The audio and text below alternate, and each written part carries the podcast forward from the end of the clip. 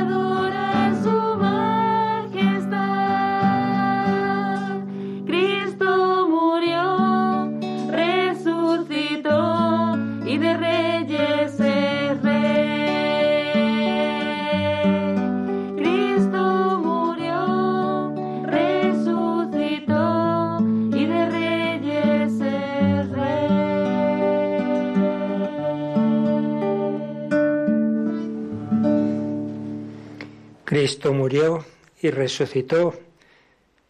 Lo vamos a celebrar de manera solemne y anual dentro de unas semanas. Pero gracias a que Cristo resucitó, está aquí vivo.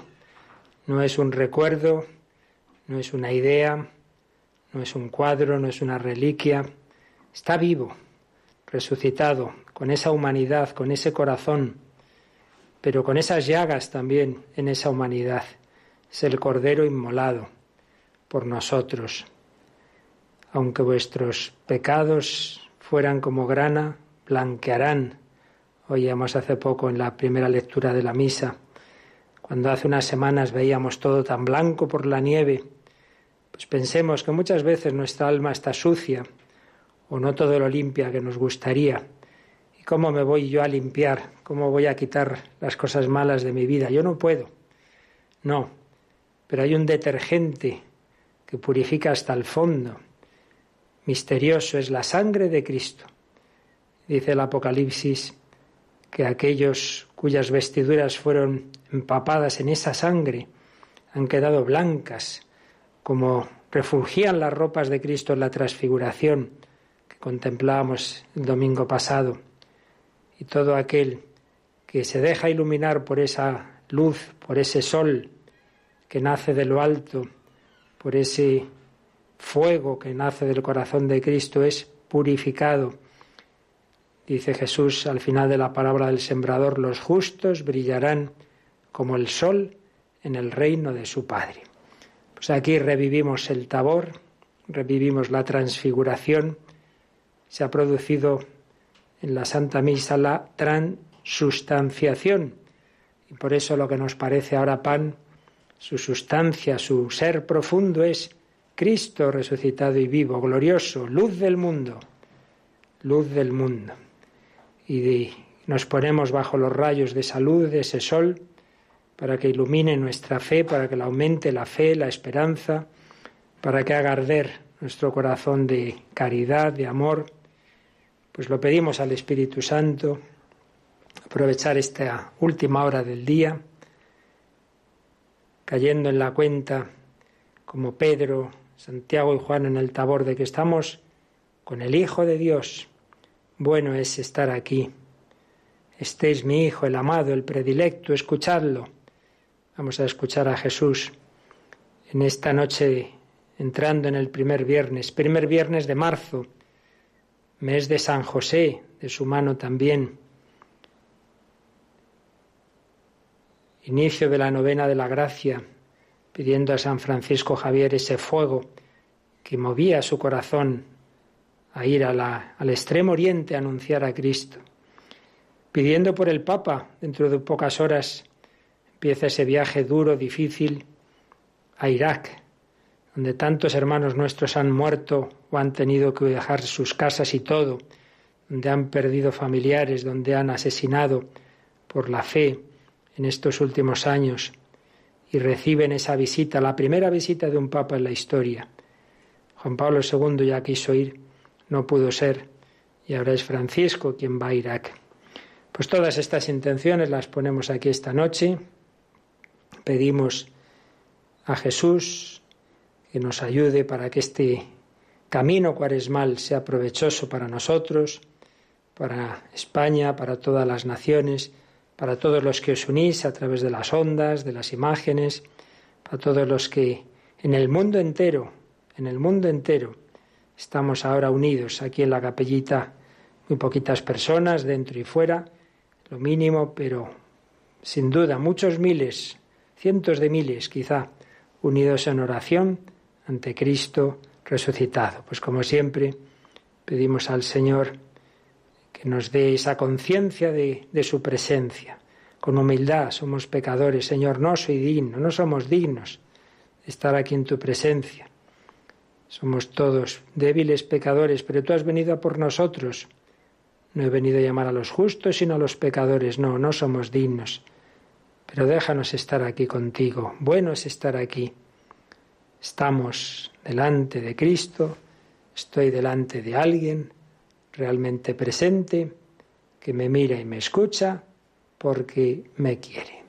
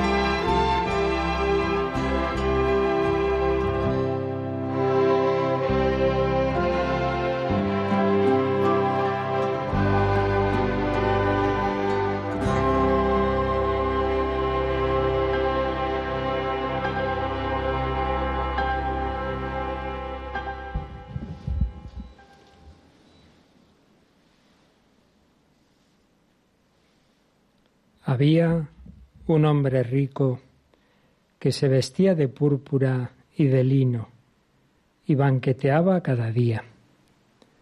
Y un mendigo llamado Lázaro estaba echado en su portal, cubierto de llagas y con ganas de saciarse de lo que caía de la mesa del rico. Y hasta los perros venían y le lamían las llagas. Había un hombre rico que se vestía de púrpura y de lino y banqueteaba cada día. Y ni era consciente o no quería serlo, o era indiferente a ese pobre, a ese mendigo lleno de llagas, que querría coger al menos migajas que cayeran de la mesa del rico, pero tenían más compasión los perros que le lamían las llagas que ese hombre. Pues cuántas veces somos nosotros así, metidos en nuestro pequeño mundo, en mis cosas, en mis problemas, ay, qué mal, que, que, que estamos en un problema económico, ¿te vas a morir de hambre quizá? No, ¿tienes lepra quizá? No, pero ya estamos ahogados en un vaso de agua y a nuestro alrededor, cerca o lejos, pero a fin de cuentas, hermanos nuestros, echados en el portal, tirados en el suelo. Pero más allá del sentido de indiferencia hacia el hombre pobre, enfermo, solo, porque también hay la pobreza que decía la Madre Teresa de, de Occidente, la pobreza de los ricos solos, de aquellos que quizá podrían decir aquella frase terrible de Cristina Onassis, soy tan pobre, tan pobre, que solo tengo dinero. Pero junto a ese sentido obvio hay un sentido más profundo que podemos ver en esta parábola. Ese pobre, ese leproso es Jesús. Así lo dice el profeta Isaías. Lo vimos como un leproso porque había cargado con nuestras culpas. Sus heridas nos han curado. Ese pobre, ese leproso, ese que tiene las llagas, es Jesucristo. Y está a la puerta de nuestro corazón. ¿Por qué? ¿Por qué no entra? Porque Él no ha venido a quitarnos la libertad, a, conquistarnos por la fuerza. Él, todo su plan es enamorarnos. Y por ello quiere llamar a nuestra libertad.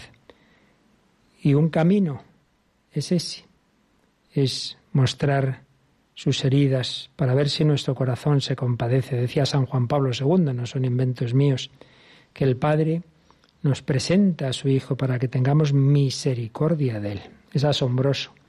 Somos nosotros los que necesitamos misericordia, sí, pero el Hijo de Dios hecho hombre ha querido mm, experimentar la pobreza, las consecuencias de nuestros pecados, el dolor y el deseo de ser amado. No porque en sí mismo lo necesite, sino porque una vez que se quiere a otra persona con amor de enamoramiento, como los esposos, los novios, padres, hijos, una vez que se quiere al otro así, obviamente uno desea ser correspondido. Pues Dios, que no nos necesitaba, se ha enamorado de nosotros, ha querido ser correspondido porque nuestro bien es amarle. Y Él tiene sed de que tengamos sed de Él. Frase tremenda del catecismo de la Iglesia Católica. Dios tiene sed de que el hombre tenga sed de Él.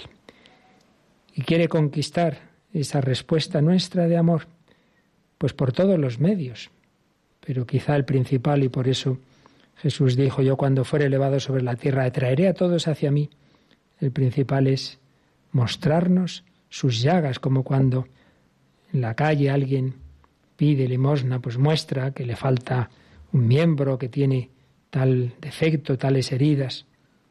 Jesús está a la puerta de nuestro corazón. Él es el pobre, es el pobre Lázaro, ¿Y quién soy yo? Pues yo tantas veces soy el rico, el que me creo rico, porque dice el Apocalipsis, te crees rico, te crees que tienes todo y eres un pobre desgraciado, desnudo, que no te das cuenta de tu pobreza. Jesús quiere que yo caiga en la cuenta de que creyéndome rico, realmente soy pobre, pero Él ha querido cambiar las tornas, ser Él el pobre, hacerme ver que quiere que le ame por sí mismo, no por lo que me vaya a dar, se me presenta así pobre. Y lo impresionante es que tantas veces que hemos pasado de Él, como pasamos de tantos hermanos, tantas veces que tenemos tiempo para todo menos para Dios, incluso para cosas apostólicas muy buenas, muy y trabajos buenos, sí, sí, pero no para estar con Jesús. Y una y otra vez, Él que podría hartarse de nosotros y marcharse, se queda a la puerta, como ese perrito que queda a la puerta del amo. Nos ama con un amor fiel, se deja destrozar por amor a ti y a mí. Un amor fiel, aunque el otro no le abra la puerta. Mira que estoy a la puerta y llamo, si alguno me escucha y abre la puerta, entraré, cenaré con él y él conmigo. Es impresionante cómo Dios ha querido, ha elegido ese camino de respetar nuestra libertad, de intentar conquistar nuestro corazón por ese camino del amor humilde. La caridad, escribiría San Pablo, todo lo cree, todo lo espera. Bueno, pues la caridad es Jesús, Jesús todo lo cree, todo lo espera. El amor hecho carne me está esperando. Y yo que me creo rico soy pobre de todo lo importante, de amor, de unión con el Señor, de la felicidad profunda. Me encierro en mí mismo, en mi pequeño mundo. Y Jesús quiere que yo abra mi corazón a Él y en Él también ver en Él a todos los hermanos. El rico. El rico es pobre el rico vive en la mentira. El rico en cualquier momento cae de hecho sigue la parábola diciendo que murió el rico y bajó al infierno. Porque el infierno a fin de cuentas es encerrarse en uno mismo sin Dios y sin los demás.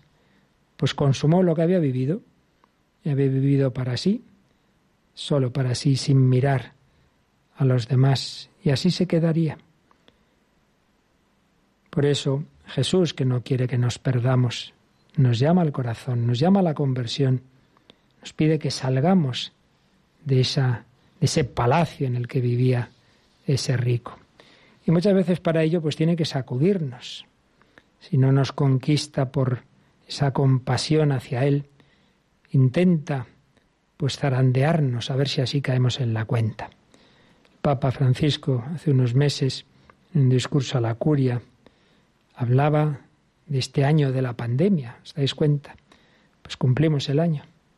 Cuando hace un año empezábamos todos a asustarnos de lo que estaba ocurriendo, empezábamos a, a ver que éramos mucho más frágiles de lo que creíamos, empezábamos a ver que nuestra magnífica sanidad no era capaz de controlar lo que estaba ocurriendo. Nos se había levantado una tempestad tremenda. Recordamos aquella retransmisión emocionante que que hacíamos en directo desde la plaza de San Pedro, vacía, el Papa atravesándola bajo la lluvia, 27 de marzo, y hablaba de aquella tempestad. La tempestad desenmascara nuestra vulnerabilidad y deja al descubierto esas falsas y superfluas seguridades con las que habíamos construido nuestras agendas, nuestros proyectos, rutinas y prioridades. Anda aquí.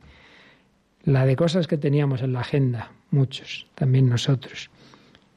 ¿Cómo se cayeron? Nada es imprescindible, solo Dios basta.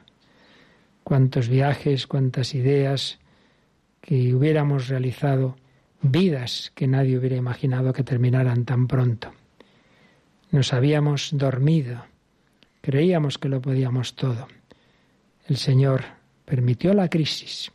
Decía el Papa, la crisis afecta a todo y a todos genera una sensación de inquietud, ansiedad, desequilibrio, incertidumbre en las decisiones que se deben tomar. Pero a fin de cuentas, explicaba también cómo todos los grandes personajes bíblicos y podríamos decir de la historia de la Iglesia han tenido grandes crisis. Abraham, Abraham, sal de tu tierra, un hombre ya anciano, como el Papa que mañana se va a su tierra, por cierto con más de 80 años ese viaje a Irak. Pues de Irak, de Ur de los Caldeos, salía Abraham, anciano, con la promesa de una descendencia, anciano y su mujer estéril.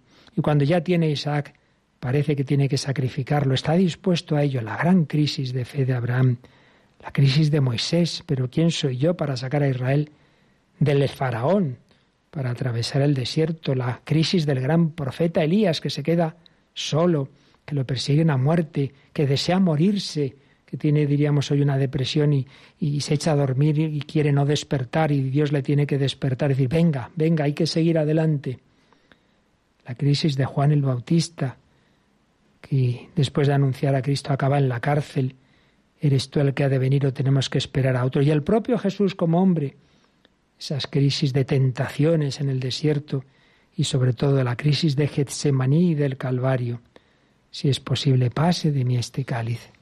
Sí, el Señor nos zarandea. ¿Para qué? Pues para que nos apoyemos solo en Él, para que caigamos de esas falsas seguridades. Y esto que nos está ocurriendo, pues nos ayuda. Nos ayuda a caer la cuenta de la verdad. La verdad es nuestra pobreza. La verdad es que somos no ese rico que se cree invulnerable, sino que somos Lázaro.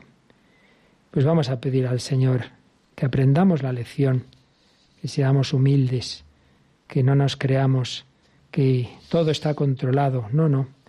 Nosotros no podemos, como dice Jesús, ni darnos un segundo de vida para nada. Y lo que sí que es importante es que nuestra vida se abra al Señor. Él está a la puerta de tu corazón.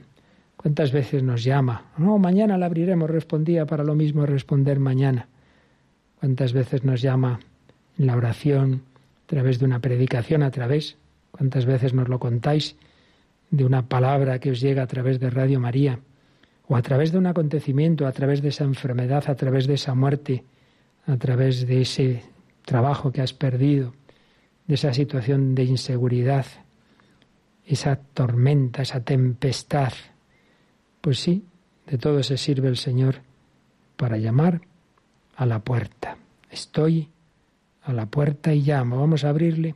Pues en esta noche piensa que Jesús te llama también, que Jesús espera tu respuesta, que no lo cierres el corazón, que no digas, bueno, bueno, son cosas que dice aquí el Padre muy bonitas, pero la vida es otra cosa. Estoy a la puerta y llamo. Nos quedamos así, en silencio, ante Jesús.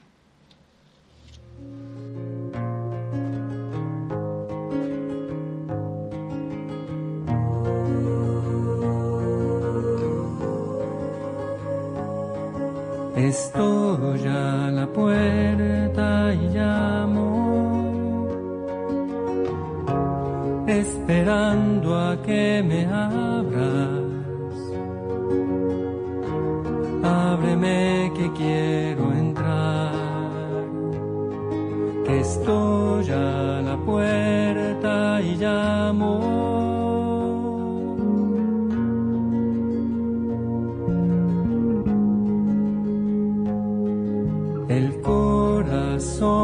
que te he dado es morada que yo anhelo, pero es tan digno y sagrado que estoy a la puerta y llamo. Si me abres, entraré yo cenaré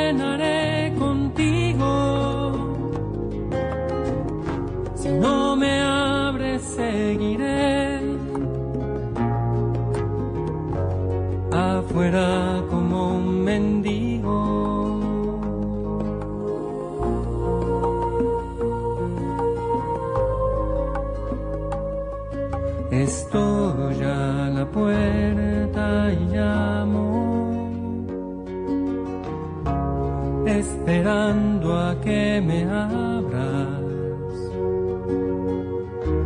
Ábreme que quiero entrar, que estoy a la puerta y llamo.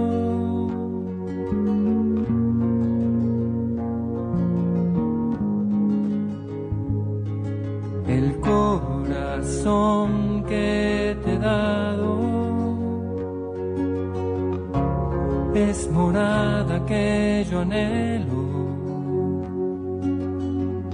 pero es tan digno y sagrado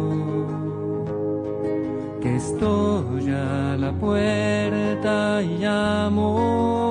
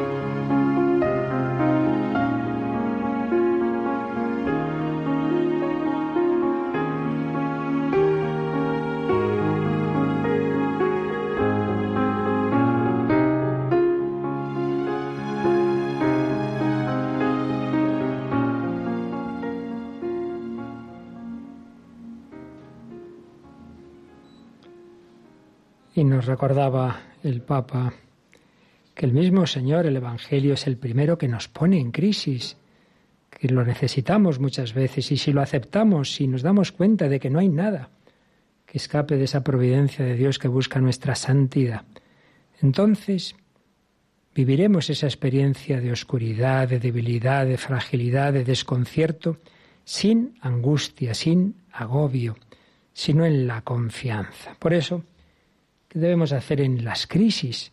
En primer lugar, aceptarlas como venidas de la mano de Dios, que se sirve de cosas que, que o quiere o permite, como se sirvió de la traición de Judas, que él no quería, pero que permitió o del de edicto del César Augusto para que Jesús naciera en Belén. Todo está en la providencia de Dios. Aceptar esa situación y entrar en esa lógica tan distinta a la nuestra, aparentemente contradictoria de que lo que dice San Pablo, cuando soy débil, entonces soy fuerte y al revés. Cuando uno se cree que domina algo, sobre todo en el terreno espiritual, esto ya está controlado, ya no vuelvo a caer en esa tentación, yo soy fuerte, sí, sí.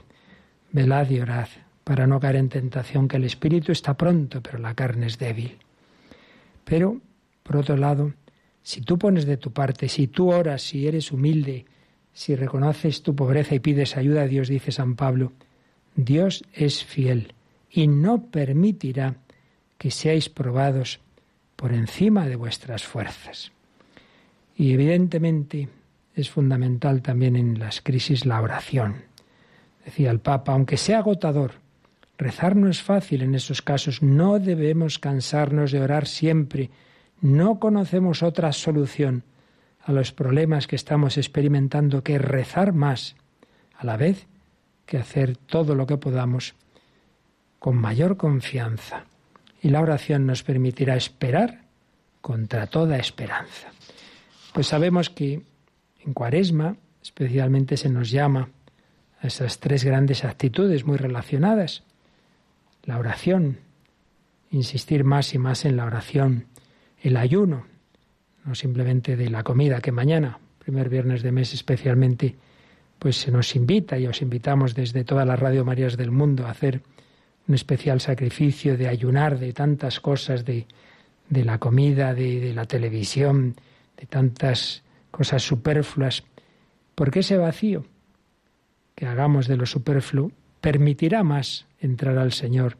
Ese vacío de noticias terrenas permitirá más alimentarnos de la palabra de Dios, porque no solo de pan vive el hombre, sino de toda palabra que sale de la boca de Dios. Por eso, como todos los años el Papa nos ha dado un mensaje para la cuaresma en el que nos anima a poniendo esos medios, esas condiciones de oración, de ayuno y limosna, pedir al Señor que aumente nuestra fe, esperanza y caridad.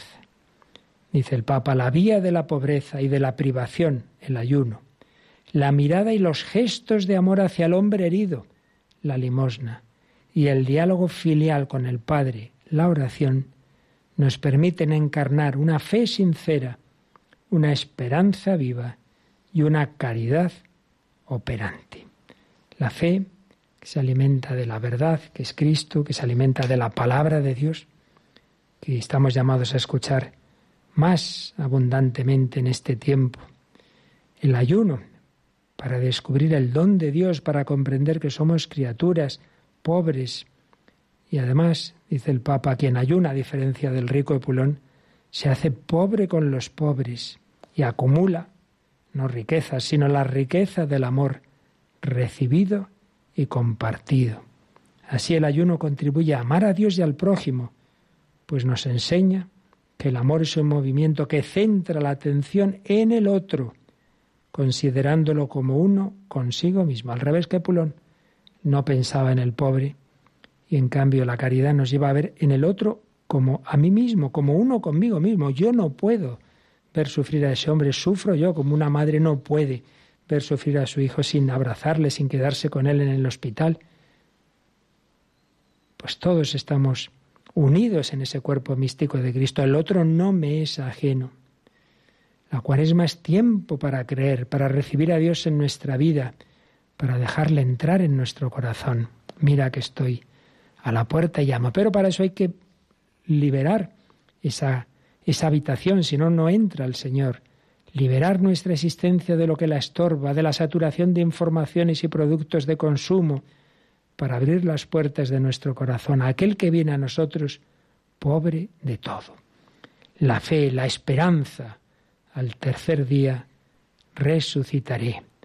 Creer que la historia no termina con nuestros errores, ni con el pecado que crucifica al amor, con mayúscula. Qué bella frase de este mensaje del Papa. La historia no termina con nuestros errores, sin violencias, injusticias, ni con el pecado que crucifica al amor, saciarnos del perdón del Padre en su corazón abierto, la esperanza del perdón, la esperanza de la resurrección y ser también cauces de transmisión de la esperanza. Por eso dice el Papa, en esta cuaresma estemos más atentos a decir palabras de aliento. Podemos ayudar a una persona, darle esperanza, simplemente con la amabilidad, dejando a un lado ansiedades y urgencias, escuchar a esa persona, párate un poquito, hombre, no tengas tanta prisa, regálale una sonrisa, dile una palabra que le estimule, escúchalo, escúchalo. Y esa esperanza se alimenta en la oración en que primero escuchemos nosotros al Señor.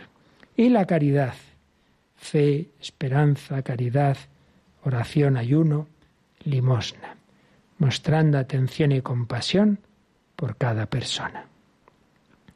Pues así lo pedimos, que cada día de esta cuaresma, cada etapa de nuestra vida, dice el Papa, sea un tiempo para creer, esperar y amar que esta llamada a vivir la cuaresma como camino de conversión y oración y de compartir nuestros bienes nos ayude a crecer en la fe, en la esperanza, en el amor, cuya fuente es el corazón misericordioso del Padre.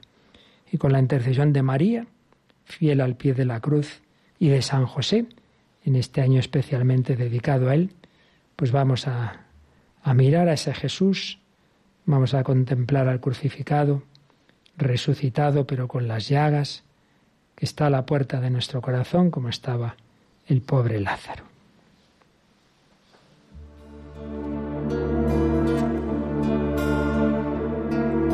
Pastor que con tus silbos amorosos me despertaste del profundo sueño, tú que hiciste callado de ese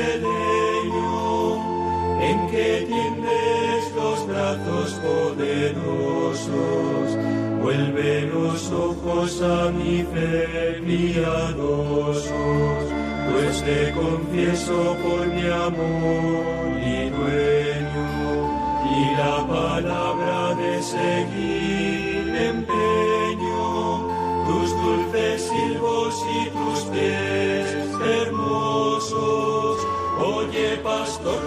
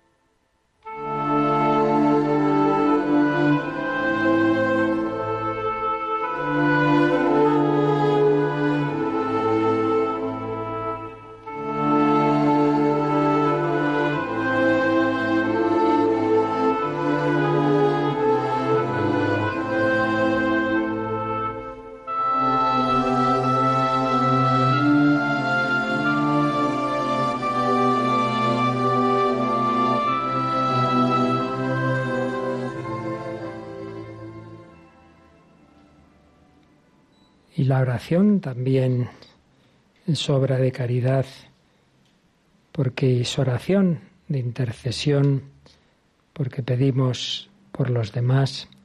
Tenemos nuestro último o penúltimo momento de nuestra hora santa siempre, presentando al Señor vuestras intenciones. Al pie del altar están muchísimas que han ido llegando estos días, las que ahora lleváis en el corazón, las que estáis poniendo en redes sociales, las que cada uno de vosotros sabe, y las que ahora aquí un poco resumimos y, y ponemos ante el Señor generales y particulares, invocando su misericordia, esa misericordia que Él nos pide que tengamos con Él crucificado, pero esa misericordia que ante todo necesitamos nosotros, porque nuestras llagas son llagas no de del cuerpo como las llagas de Cristo, sino heridas por nuestros pecados.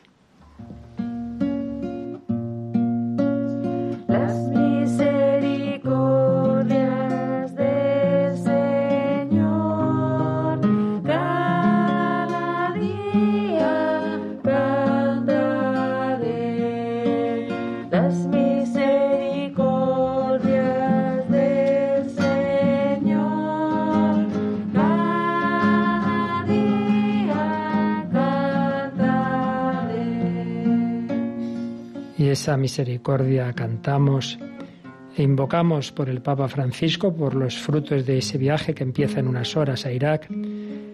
No nos olvidamos de quien reza siempre por la Iglesia, Benedicto XVI.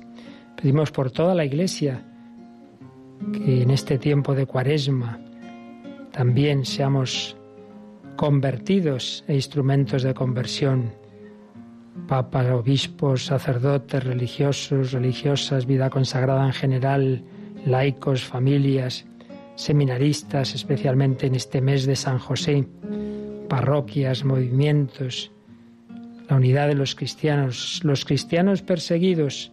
Vamos a tener muy presentes a los de Oriente Próximo estos días, pero también los que tanto sufren en Extremo Oriente, en África, tantos lugares por la conversión de los separados de Dios y la paz en el mundo. Las misericordias del Señor cada día cantaré. Por todas las naciones, sus autoridades, que están en tiempos de crisis, Birmania, Venezuela, Nicaragua, España, todo lo que son las naciones con problemas de un tipo u otro, por los que tanto están sufriendo por la pandemia y tantas otras pandemias, víctimas de atentados, odio, intolerancia, pobres, personas sin hogar, refugiados, encarcelados, por tantos enfermos de cuerpo y alma, de cáncer, del COVID, niños, luego recordaremos a una niña, personas solas en sus domicilios, en sus residencias, algunos que no les dejan ni pasar al capellán, enfermos mentales. Tantas veces las enfermedades mentales se están agudizando en estos meses de confinamientos. Por una persona hoy mismo operada a corazón abierto y tantos otros en distintas cirugías, en las UCIs, todo ello tantos heridos de cuerpo y alma, los ponemos ante el Señor. Las misericordias del Señor cada día cantaré. Por todas las familias, especialmente las que están pasando malos tiempos, dificultades, crisis, han perdido trabajos, pasan necesidad, matrimonios destruidos, mujeres gestantes en peligro de abortar, ancianos que tanto están sufriendo, sobre todo en las residencias, jóvenes, niños, todos los agonizantes y por supuesto por todas las almas del purgatorio. Las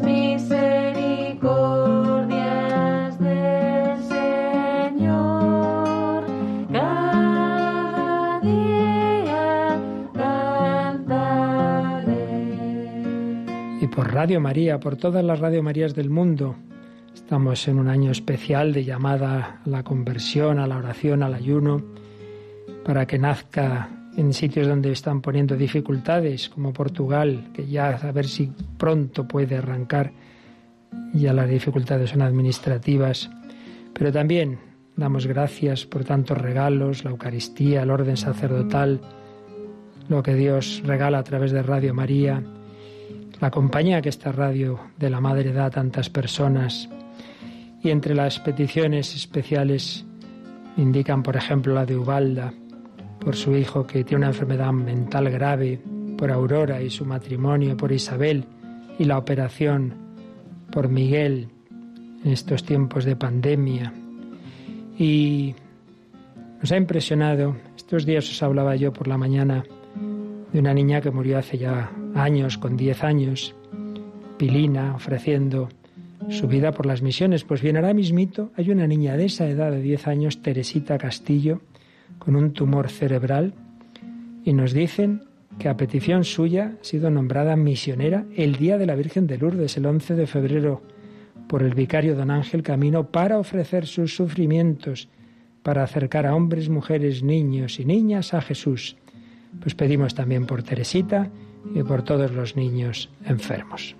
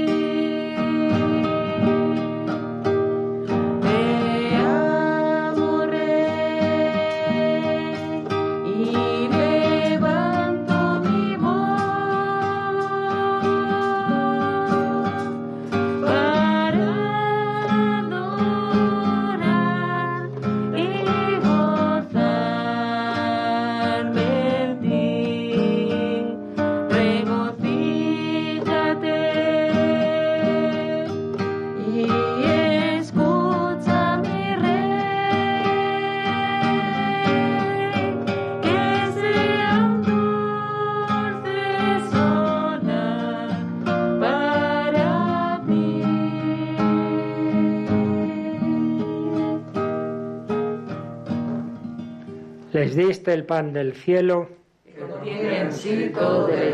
Oremos. Oh Dios, que en este sacramento admirable nos dejaste el memorial de tu pasión. Te pedimos nos concedas venerar de tal modo los sagrados misterios de tu cuerpo y de tu sangre, que experimentemos constantemente en nosotros el fruto de tu redención. Tú que vives y reinas por los siglos de los siglos. Amén. El rico ni miraba al pobre Lázaro. En cambio Jesús, pobre Lázaro herido por nuestros pecados, nos mira a cada uno de nosotros. Él no es indiferente. Él te quiere, Él te ama, pero tiene sed de tu respuesta de amor. No te encierres en tu casa, en tus falsas riquezas, en tus seguridades. Mira que está a la puerta y te llama. Pues déjate ahora mirar por Jesús allá donde estés, eh, quizá en la cama, quizá en el trabajo, quizá en el hospital. Jesús te mira, Jesús te quiere dar la fuerza para vivir los momentos de crisis o de gozo, creciendo en fe, esperanza y amor.